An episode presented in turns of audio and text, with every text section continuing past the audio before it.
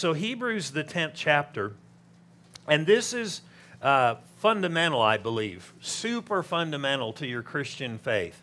Hebrews, the 10th chapter, and, and, and how many of you know this? God wants to do things in your life, or I should say it this way God wants things a certain way in your life. And, and it's not negative, it's positive. You know, in one sense, you know, some positive preachers have gotten a bad rap, and maybe some have said some extreme things.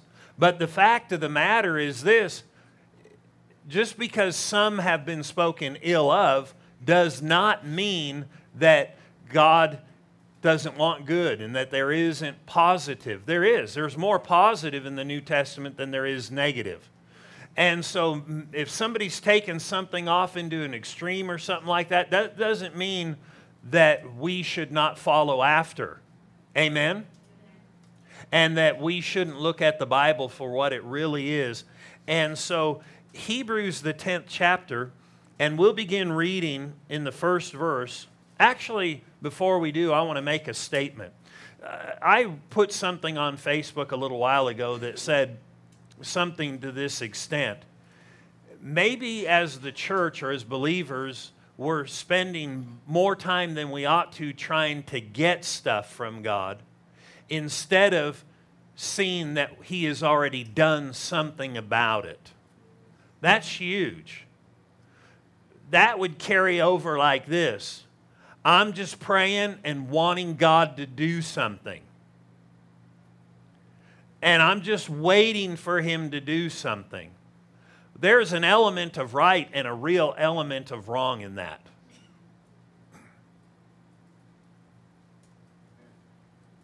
This helps us to think because sometimes we're looking into the future for God to do something and we're waiting for Him to do something, and that can be wrong, but it can be right. You out there? And sometimes it would be good for us to maybe look at things that might tweak us. Amen? And, um, you know, if we have people who are lost, we don't say pray and, and believe that God is going to save you and we're going to wait. We get people so convinced that God has already done something for them, that He already died and already rose again, and then we say, call on his name, and then we don't say, wait to see, you know, he'll save you. Some no, we totally get them persuaded that it's theirs the minute they pray. And you know, God does it for them, meaning he makes it real, but it was already done. In other words, what we really get them doing is we preach to get their thinking different. What should preaching be? Should preaching just make me feel good? Well, it is good news. So there should be that. But should it maybe even challenge me to change the whole process of how I think? I've said this before regeneration or the new birth is immediate, transformation is a process. And what transformation is, is it's called the renewing of the mind. It's learning to think a different way. It's learning to see through different glasses, so to speak. You know, when I was on vacation, I, I went to a place where they had like sunglasses and all different kinds of shaded lenses, and I ride my bike. And I know here, when the summer comes, you go outside at sunset and you know are in the dark and you have a light and it attracts bugs. Anybody ever notice that? And whatever's out at that time it attracts them and so when i was on vacation it hadn't quite been the bug time here. Well i was out riding my bike there and man at sunset just i mean flocks. I don't know if you call mosquitoes flocks. I mean what it was just like getting pelted. And so I went and got some sunglasses that you can pop the lenses out, and they have a rose colored one so that if you're in a shaded area, it brings out a certain color. And then they had clear. And whatever one you put on, that's how everything is shaded. And God wants your life shaded a certain way. Everybody in the world gets shaded by certain things TV, you know, radio, music, and we just start to think and influences people. God wants you to change your shades so that you as a believer see different ways. You know what I mean? So that when you know you walk up to somebody and you're like, that's the most beautiful purple lipstick there. That's not purple lipstick. Know, oh, that's how I see it.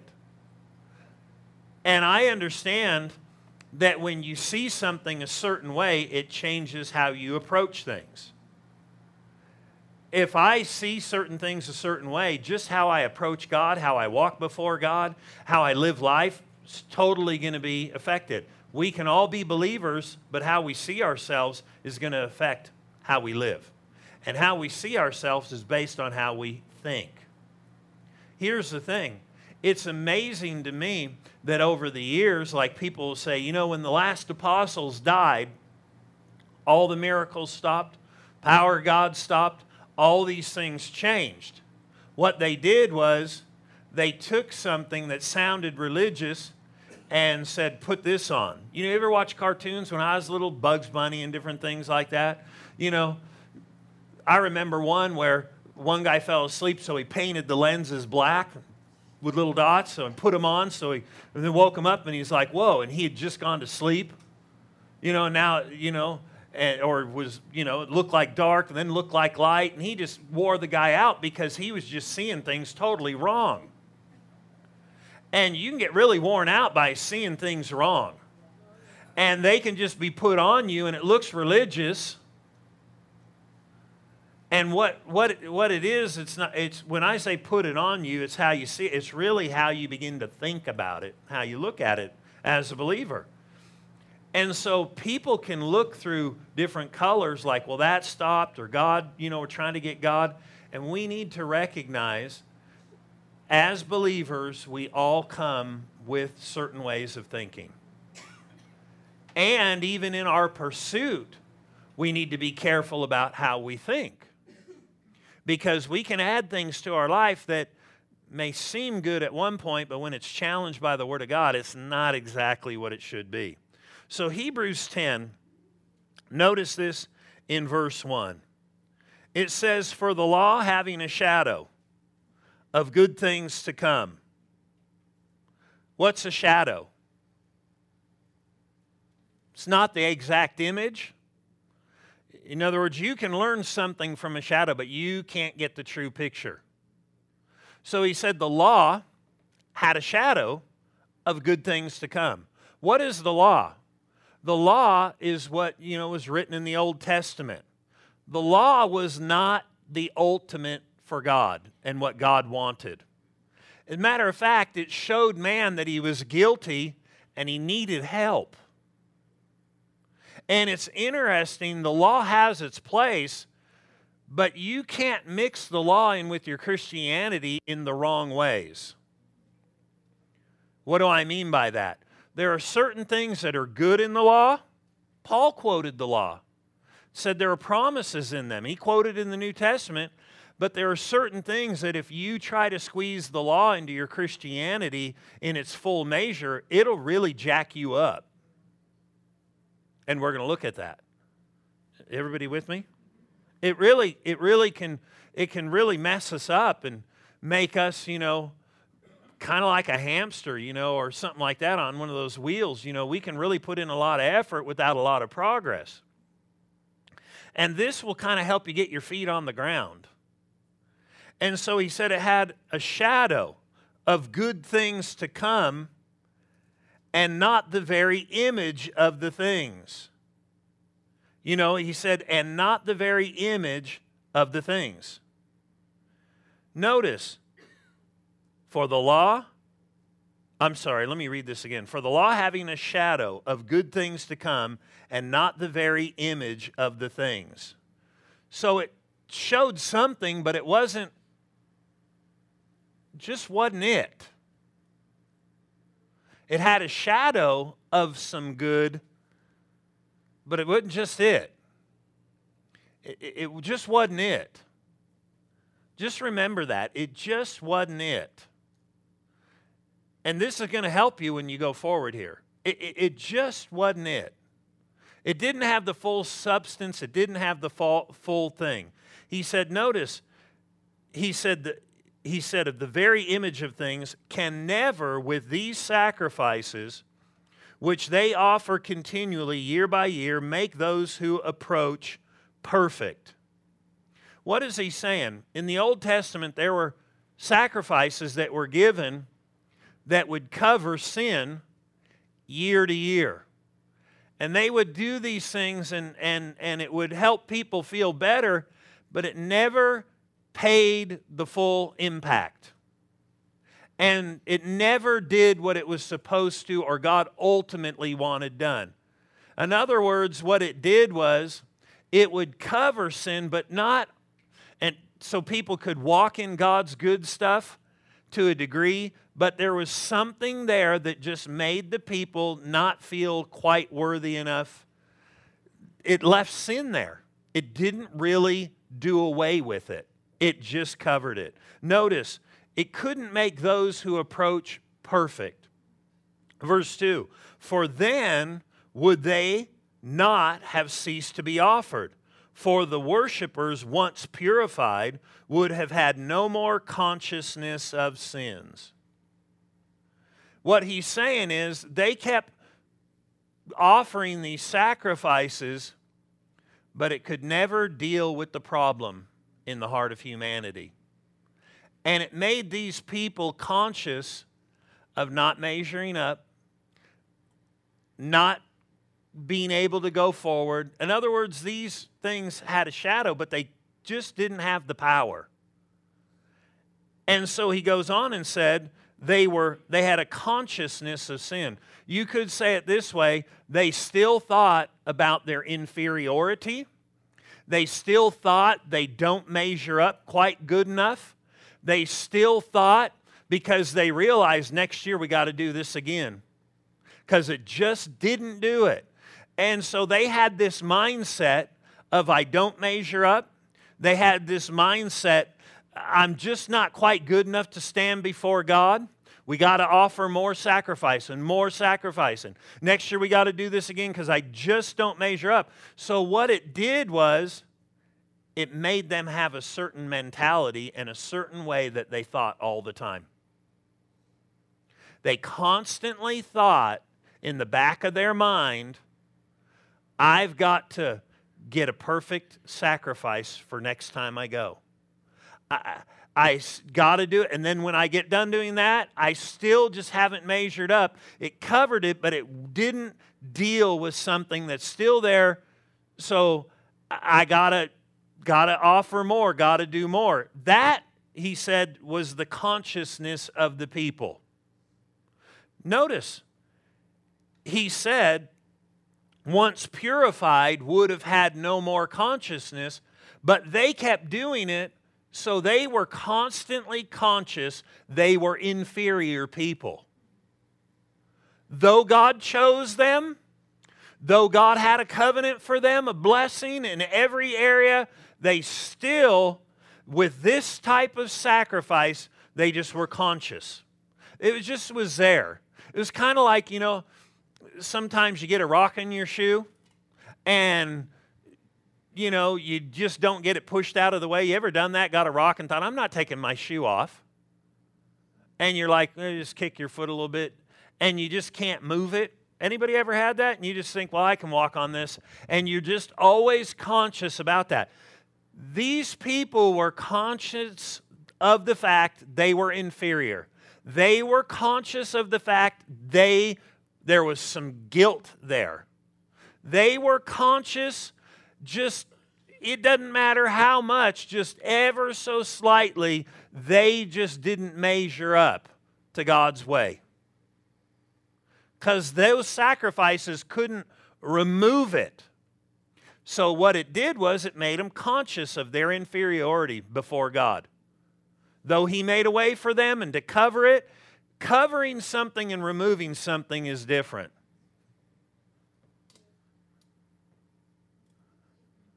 You know, you ever thought, oh man, somebody's coming. I kicked that under the couch. It's covered, but it's not gone. You're like, I got to deal with that later. It's there. Now, I've never done that, but I'm sure you guys have. Eh, it's there. I'll deal with that a little bit later.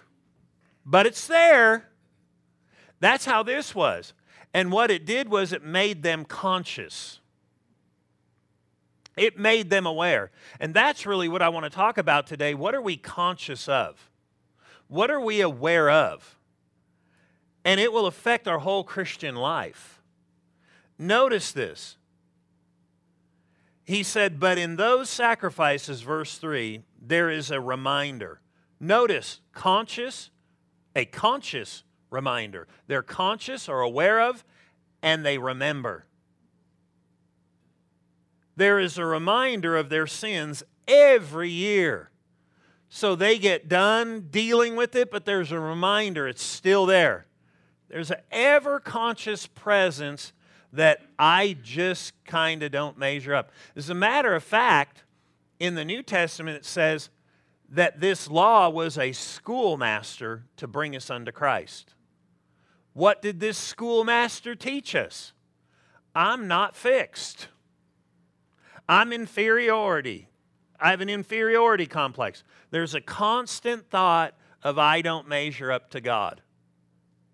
Constant. On my own skills, my own abilities, and these are people who lived a life trying to measure up and they found they couldn't, and then there was a sacrifice made, and so they had really, you could say this, the children of Israel had an inferiority complex. They had a guilt complex. They had a, well, God fixes it by putting this blood on it, but it ultimately doesn't remove it, but it's enough to keep us in God's blessing. That's really what this did. It helped them to stay in the blessing of God, which was financial blessing, which was a physical blessing for their bodies, which was a good standing with them, or, you know, with them and Him. But there was still just something there. They were conscious and they remembered something else. Those are two phrases we need to be aware of remember, conscious. Now, notice verse 4 For it is impossible or not possible and you know what's interesting in the Bible? You don't find that all over the place. You know, most things we know, with God, all things are possible. But here it says, it was not possible. Well, if whatever it was was not possible, then could we, by our own efforts, make it possible? No. If it's impossible for you to lift 10,000 pounds with one arm, should you try? If it's impossible, no way. But here's the thing it was impossible what he's about to say. It was not possible. Notice what was not possible that the blood of bulls and goats could take away sin. That's why it was remembered all the time. That's why they were conscious of sin. They had a nature that was not changed. They were reminded of it, and they just thought sin. They thought, we don't measure up. Notice the next verse. Therefore, when he came into the world, it talks about how he said, Sacrifice and offering you didn't desire, but a body you had prepared. If you notice here, what happens is there's a reminder. With his blood, as you read on, he removes it once for all. Notice verse 10. But, verse 10, by the will, by that will, we have been sanctified or set apart through the offering of the body of Jesus Christ once for all. Once for all, he did this. Notice verse 16. This is the covenant that I will make with them after those days, says the Lord. I will put my laws into their heart, and in their minds I will write them. Then he adds, Their sins and their lawless deeds I will remember no more. Now, where there is remission, which literally means removal, of these there is no longer an offering for sin. Those constant offerings reminded them it wasn't dealt with. When he died one time, it dealt with it. It removed sin, it removed guilt, it removed that inferiority. You know, the way Christians need to think is like this What was against me is gone. What was against me is gone. What made me inferior is gone. We need to change our glasses and realize what held me back is gone. What made me seem guilty is removed. I need to see that by my own works? No, we already see that by works, these people couldn't do it. And by sacrifices, they couldn't do it. There was a reminder and a consciousness. Jesus offered his body, the Bible said, once for all, signifying that it dealt with the problem. Your guilt is not your guilt. Your guilt, if you're saved, is more of a lie than anything. It's more of a mindset. You with me? It's more of carried over eh, from the Old Testament, and though your sins are washed away, read the New Testament. There's remission rule. It's already been paid for when you receive Jesus. You've received, the Bible said, the remission, the removal. You have a new nature. You're not inferior anymore before God. You're not guilty before God. But here's the thing if I think all day long like I'm inferior, don't think that you're just going to rise up and blast things with your faith. You need to realize you've been washed by the blood of Jesus when you received Christ. You are not guilty.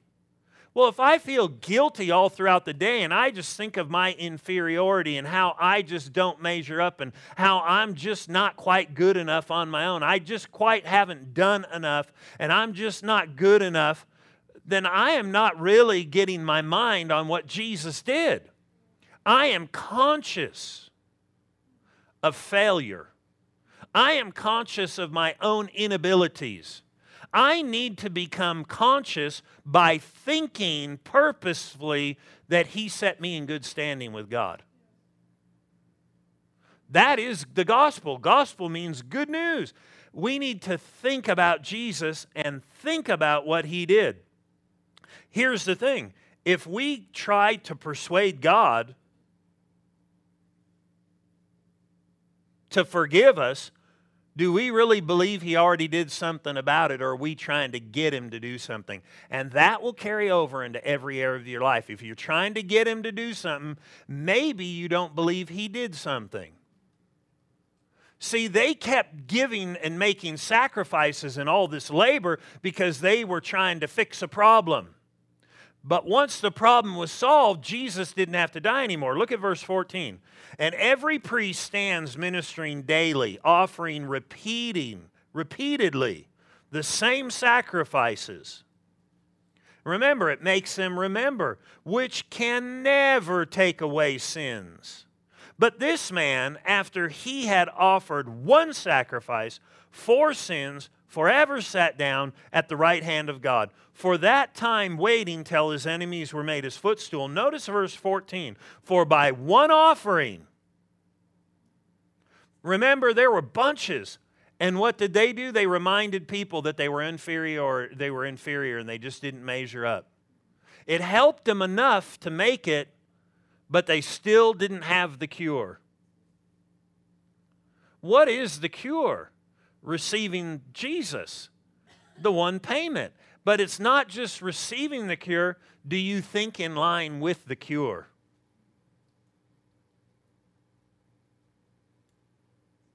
What is the cure you received? I'm clean. Well, yeah, but you did this. Right, but what he did paid for it. And if you've received him, you need to think, I'm clean. People who are conscious of sin struggle more with sin. Because whatever you become conscious of, you get stronger in.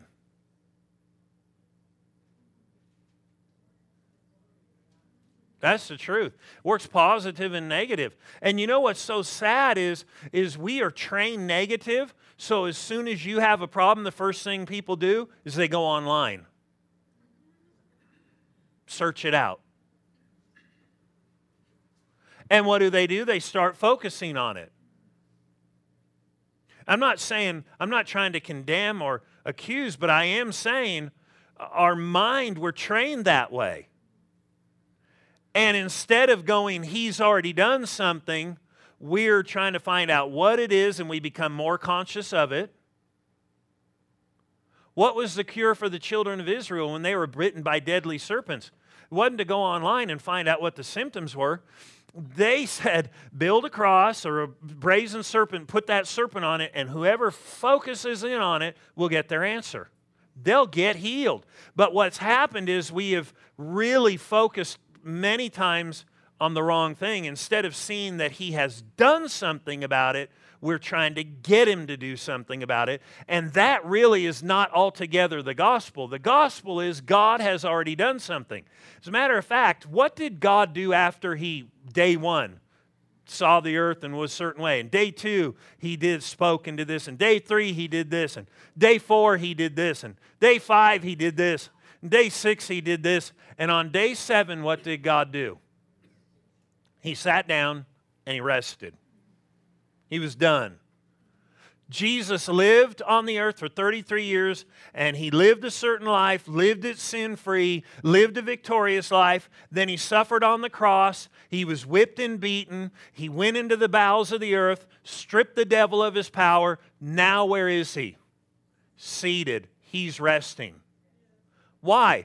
Because the creation at the beginning when the work was done and then it was functioning until it got tweaked by man. So he came back to fix things that got tweaked, but once he got it finished, he sat down. Why? Because his work is done. But if we think like it's not done, we're trying to get him to do something, but he's already resting. Why is he resting? Why do you rest? Do you ever tell people, let's just finish this, then we can rest? Just come on. I am not, and, and, it's okay, whatever personality way you are, some of it needs to be tweaked. And, but I'm the type of person like, let's just get this done. I, we have a lot of people in the church, some of them aren't even here today, that are just, we have good people who want to serve God and help in the church.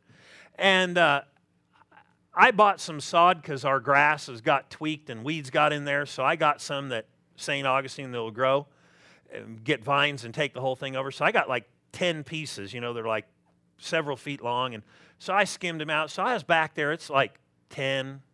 You know, it gets hot at 10, 11. And I'm digging it out, you know, digging down to put this sod into the grass so it looks normal, but so it can grow out. It just kept getting hotter and hotter. And my head kept, I was like, man, it is getting hotter, hotter. Maybe. And I, I had already drinking like three or four bottles of water, and I was, was going on like number five. I'm like, well, maybe I'll come back tonight. I'm like, no, I- I'm going to get this done. And when I'm done, and then I had, and I'm counting, I got three left, two, and I'm working, and it's getting hotter. I'm drinking more water. I'm sweating. I haven't eaten anything. I'm like, I'm going to get this done. But uh, here's the thing I want, once the work was done, then I'm resting. He has been resting ever since. He hasn't jumped up and gone, oh no, but our mentality is trying to get him to do something instead of seeing and thinking like he has done something. And what we predominant, the way we predominantly think, is what we get strong in. So if we're trying to get him to do something work in our family's life and get him to do something, we don't believe he has done something. We need to see like his power's in us when we're believers. We need to see what his word says that he's already done in what he's paid for. And so, right here in verse 14, it says, For by one offering, remember the multiple ones? One offering, he's perfected forever. Do you think perfected or do you f- think imperfected about yourself? And why do you think imperfected and why do you think perfected? Do you think perfected because I'm doing everything just perfect? Or do you think imperfected because I'm not just doing everything perfect? Or do you think perfected by Him, He did something, He made me a certain way, He cleansed me, He washed me by His blood? It was Him who made me worthy. Do you think that way? And if you begin to think that way, you'll get strong in it, and what will happen is you will not feel inferior. Now, when we talk about inferior, we're talking about an inferiority complex, a reminder, a sin consciousness that he has already dissolved. And if he's done away with it, why do we entertain it? Because if the enemy or whatever can get you to entertain it, it'll make you feel like a, just a little guy on the block and you just don't got the goods. The apostles do, but that's all passed away. No, it's the same thing. But what's happened is people have drank the Kool Aid. And so, what we need to do is think, He has perfected me once for all. But what happens is instead of looking at what He did, we look at what we've been doing. We look at how we've been feeling. We look at how we maybe we've messed up. Instead of becoming conscious of what He did. And so, notice verse 14. For by one offering he has perfected forever those who are being sanctified or set apart. How, how, how big is this work that he did in you? You should start thinking, I'm not guilty if you've received Christ. You, why? By you? No, but by him. If I become mindful of something, I get strong in it. I eh, positive or negative, and He wants us to be mindful of the right. Are we mindful of what? But see, if we're not strong in what He did, we'll try and get Him to do something instead of being mindful that He has done something. You with me? He has done something. If I am guilty feeling and all this, I'm going to probably deal with depression. I'm going to deal with all kinds of stuff. But if I start thinking like he's done something as a believer and I've received it, my confidence before him is radically going to change. Radically change. You with me? I mean, big time.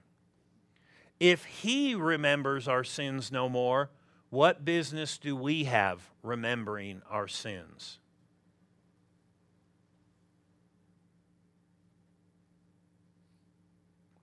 Yeah, but you I just it was an hour ago.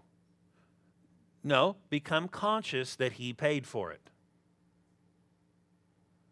Learn to get your mind. Because if you think negative all day long and then decide, well, I'm going to pray, it's going to be tougher.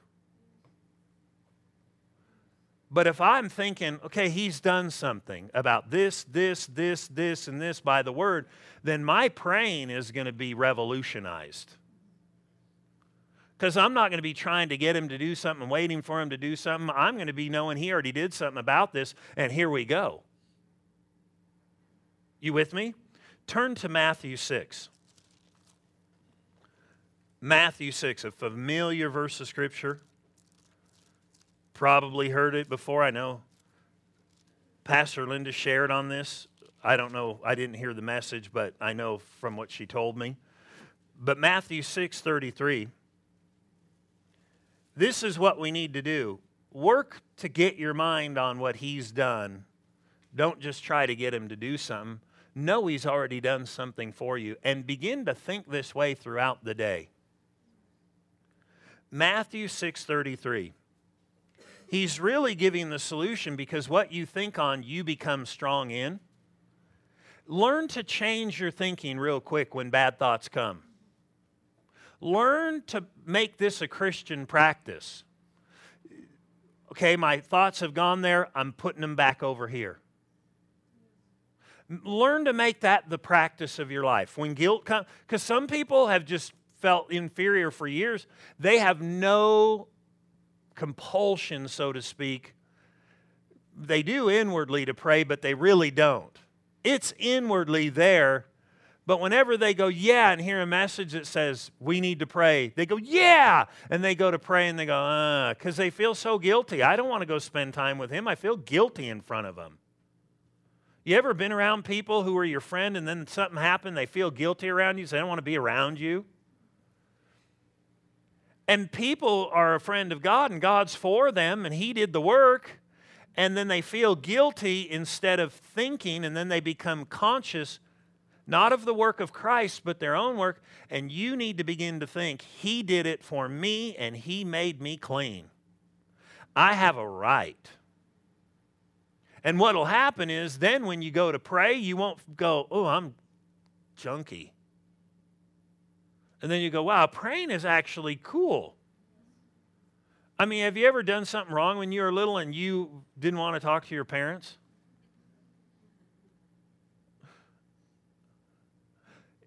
You're like, oh, great. And then when you do talk to them, you're like, hey, what did you do today? And you just keep and you're just rambling because you don't want them to say anything to you because they might bring up the thing that you don't want them to bring up. And so it's not just a loose relationship, it's like all marred. Because I'm concerned they're going to deal. I, I, got, I talked to my parents today. I prayed today.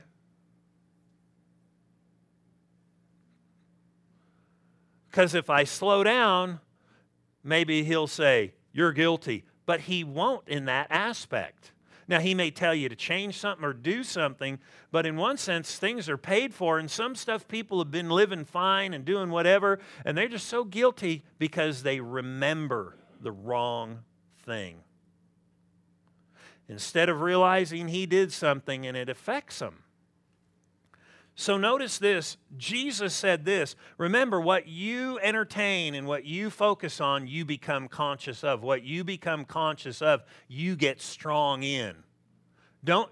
Here's the thing you can take that positive or you could take that negative, but we're talking about it from a positive sense. This is actually what Jesus taught here about the strivings of the world and how the world just keeps striving and striving and how they worry and their minds are just jacked up with this thinking because worry just means to put your mind on it and it's something wrong. And so he was teaching us not to worry and get our minds over on the wrong thing. And he told us actually how to get the answer. And it's super simple.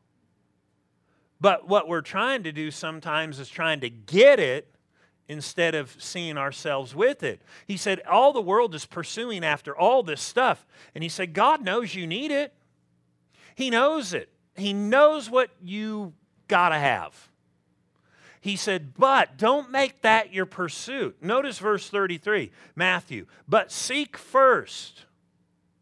Literally, seek means to be occupied.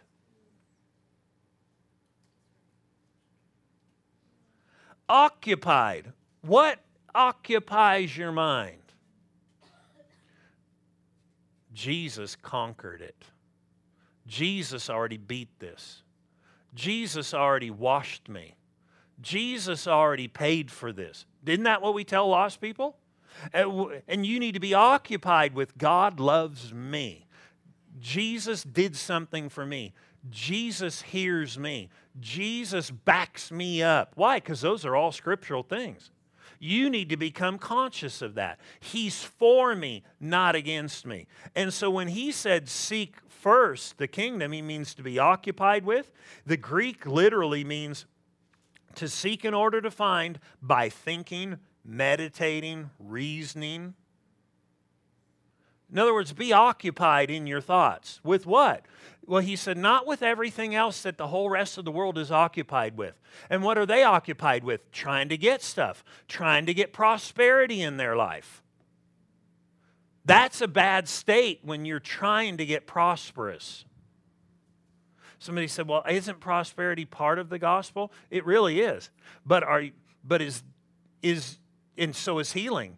But just working trying to get it, you're you're trying to get something that he's already given. You're approaching it wrong and you're laboring trying to think I'm good enough if I do this enough instead of seeing yourself a certain way. Become occupied in your thoughts with what? Seek first the kingdom of God and his righteousness, his good standing. And all these things will then be added to you. Therefore, or because of this, do not be worried or have a divided mind about tomorrow, for tomorrow will worry about its own things. Sufficient for the day is its own trouble. In other words, you're going to deal with things today. Don't get all fascinated in your thoughts about tomorrow, but seek first or make the entertainment of your mind about what Jesus has done, what he has bought. It's already yours. It's already mine. It's already paid for. He's seated. Turn to Luke 10, and we're going to close, I believe, with this verse, this set of verses. I shared a little bit about this in prayer and a little bit in the young adults, but I'm going to pick this up again here in Luke 10. And it's an interesting verse of Scripture because what had happened was authority and power had been given to the disciples, and the disciples started getting results they started getting results. You want results? I want results. You want to live in His best? He wants you to live in His best. But there is a key here that you have to see, or it could really mess you up. And here's the thing His design, what He died for, was for you to have a good, full life in every way but you've got to see yourself with it that He already did it. And notice this in Luke 10. It's really interesting. Uh, we'll start in verse 17. Now, the 70, 12 people had been given this authority and power. The 70 had. Now, the 70 are coming back in verse 17 to Jesus. They had been sent out to do this ministry endeavor. Authority and power had been given to them to heal the sick and and actually to prosper and to have provision come. And so, this provision, this payment for provision, this payment for, for uh, authority over sickness and demons, and all this came. He said, verse 17, then the 70 returned with joy. Now, everybody do a timeout. You know, that is a timeout. We'll call play here real quick. Now, if they come back with great joy, that's got to be great, right? Woohoo! Come back with great joy. Woohoo! If you come back to Jesus, Jesus, we've been doing your work, and we come back, we go, woohoo! Jesus called a time out, said, Time out! Everybody get over here, we need to talk to you. Now, if you're getting results, isn't that good for rejoicing? Yeah, it could be, but maybe not. It's good to change our thinking if it needs to be. Did he not want them to have results? No, he absolutely wanted them to have results. But notice they came back with joy, saying, Lord, even the demons. Now, who came back saying this? One person? All 70. Somehow they were experimenting with the power of God not only were getting people healed by using the name of Jesus, not only getting their needs met, you know, as they serve God, but all of a sudden they had come up against evil forces. They're using the name of Jesus, and they're like, woohoo, woohoo. And they came back with joy and they explained their joy. Not only are people getting healed, not only are our needs getting met, because if you read, those are the things that were covered he said, They're subject to us in your name. That's why they were excited. And he said to them, I saw Satan fall like lightning from heaven. What did he say? They're totally rejoicing. So Jesus, Jesus, notice what Jesus didn't do. And The Bible tells us rejoice with those who rejoice. They came back and they're telling him, and he didn't go, woohoo! Oh man, I'm telling you. Now listen, this is exciting. Let's just uh, hoop and shout and dance around. You can run if you want to, Peter. I know you got the shout coming on now. Go ahead and run around the church, Peter. woo! Woo! Woo! All right, go ahead and the rest of you, if anybody want to follow him. It's exciting.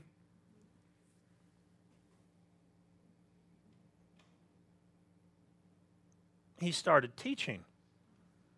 Uh, they just, they're giving testimony and joy. And he said, I saw Satan fall like lightning from heaven. Behold, I give you authority to trample on serpents and scorpions and over all the power of the enemy, and nothing shall any means hurt you. Now, we should be conscious of the fact we have this authority and nothing shall harm us. Many of us are conscious of the fact that things will harm us.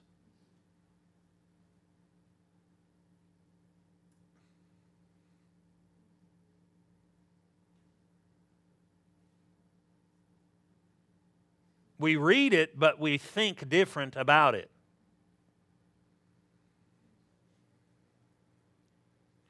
We should think throughout the day nothing will harm me.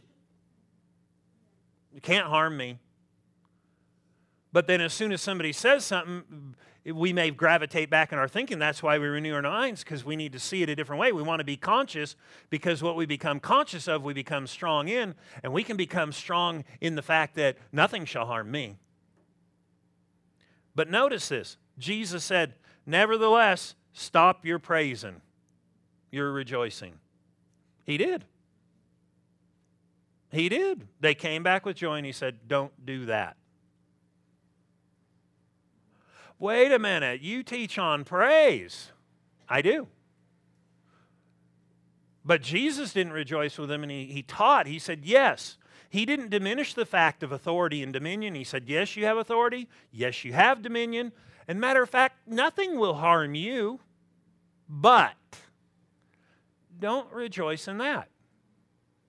Don't have a praise time around that.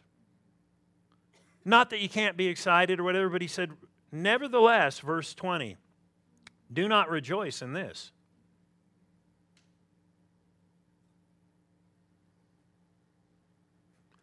These are not David's words, these are Jesus' words. Don't rejoice that the spirits are subject to you, but they are. But don't rejoice in that. What you become conscious of, you get stronger in. So you should think that way, but there is there even a higher way to think?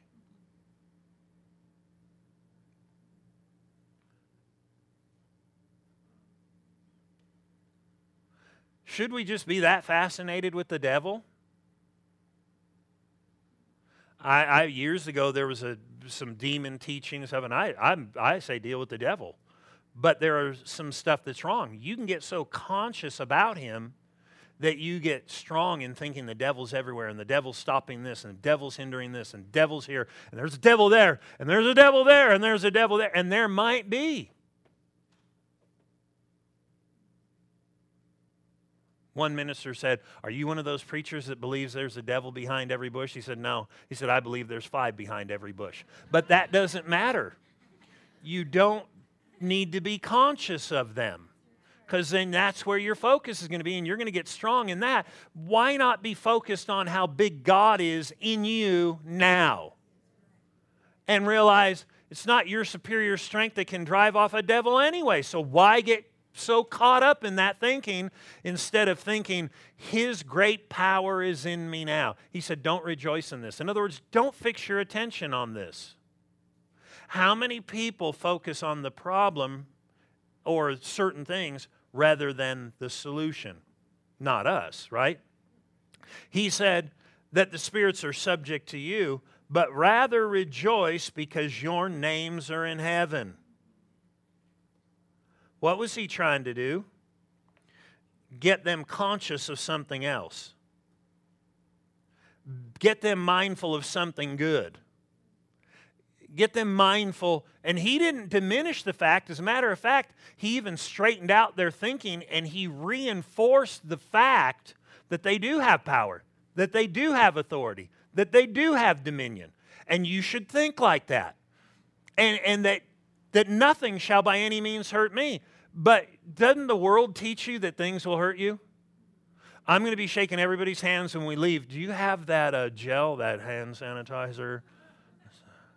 little germs might jump off somebody's hands and get on my hand and run up my arm.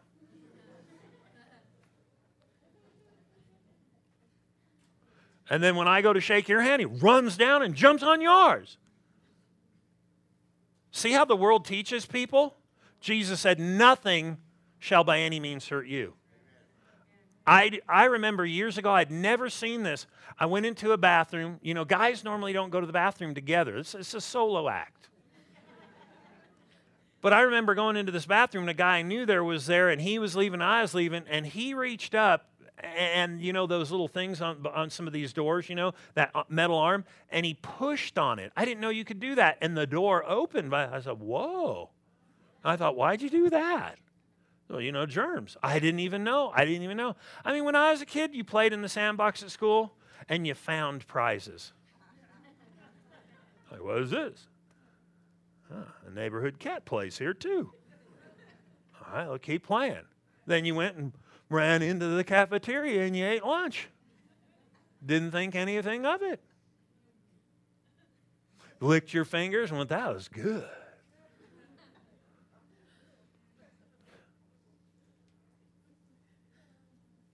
Is that the truth? Now everybody's conscious of things will hurt you.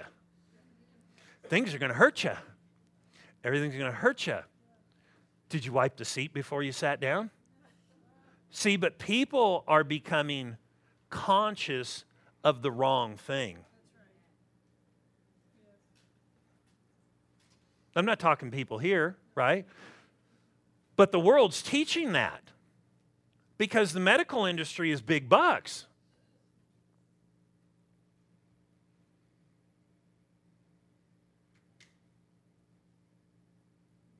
And what's happening is instead of being mindful of nothing shall by any means hurt you, we have become mindful of stuff will hurt us. Stuff's going to hurt us. Stuff's got power over me. Stuff's got power over you. Poverty does, lack does, guilt does, and all that stuff Jesus paid for.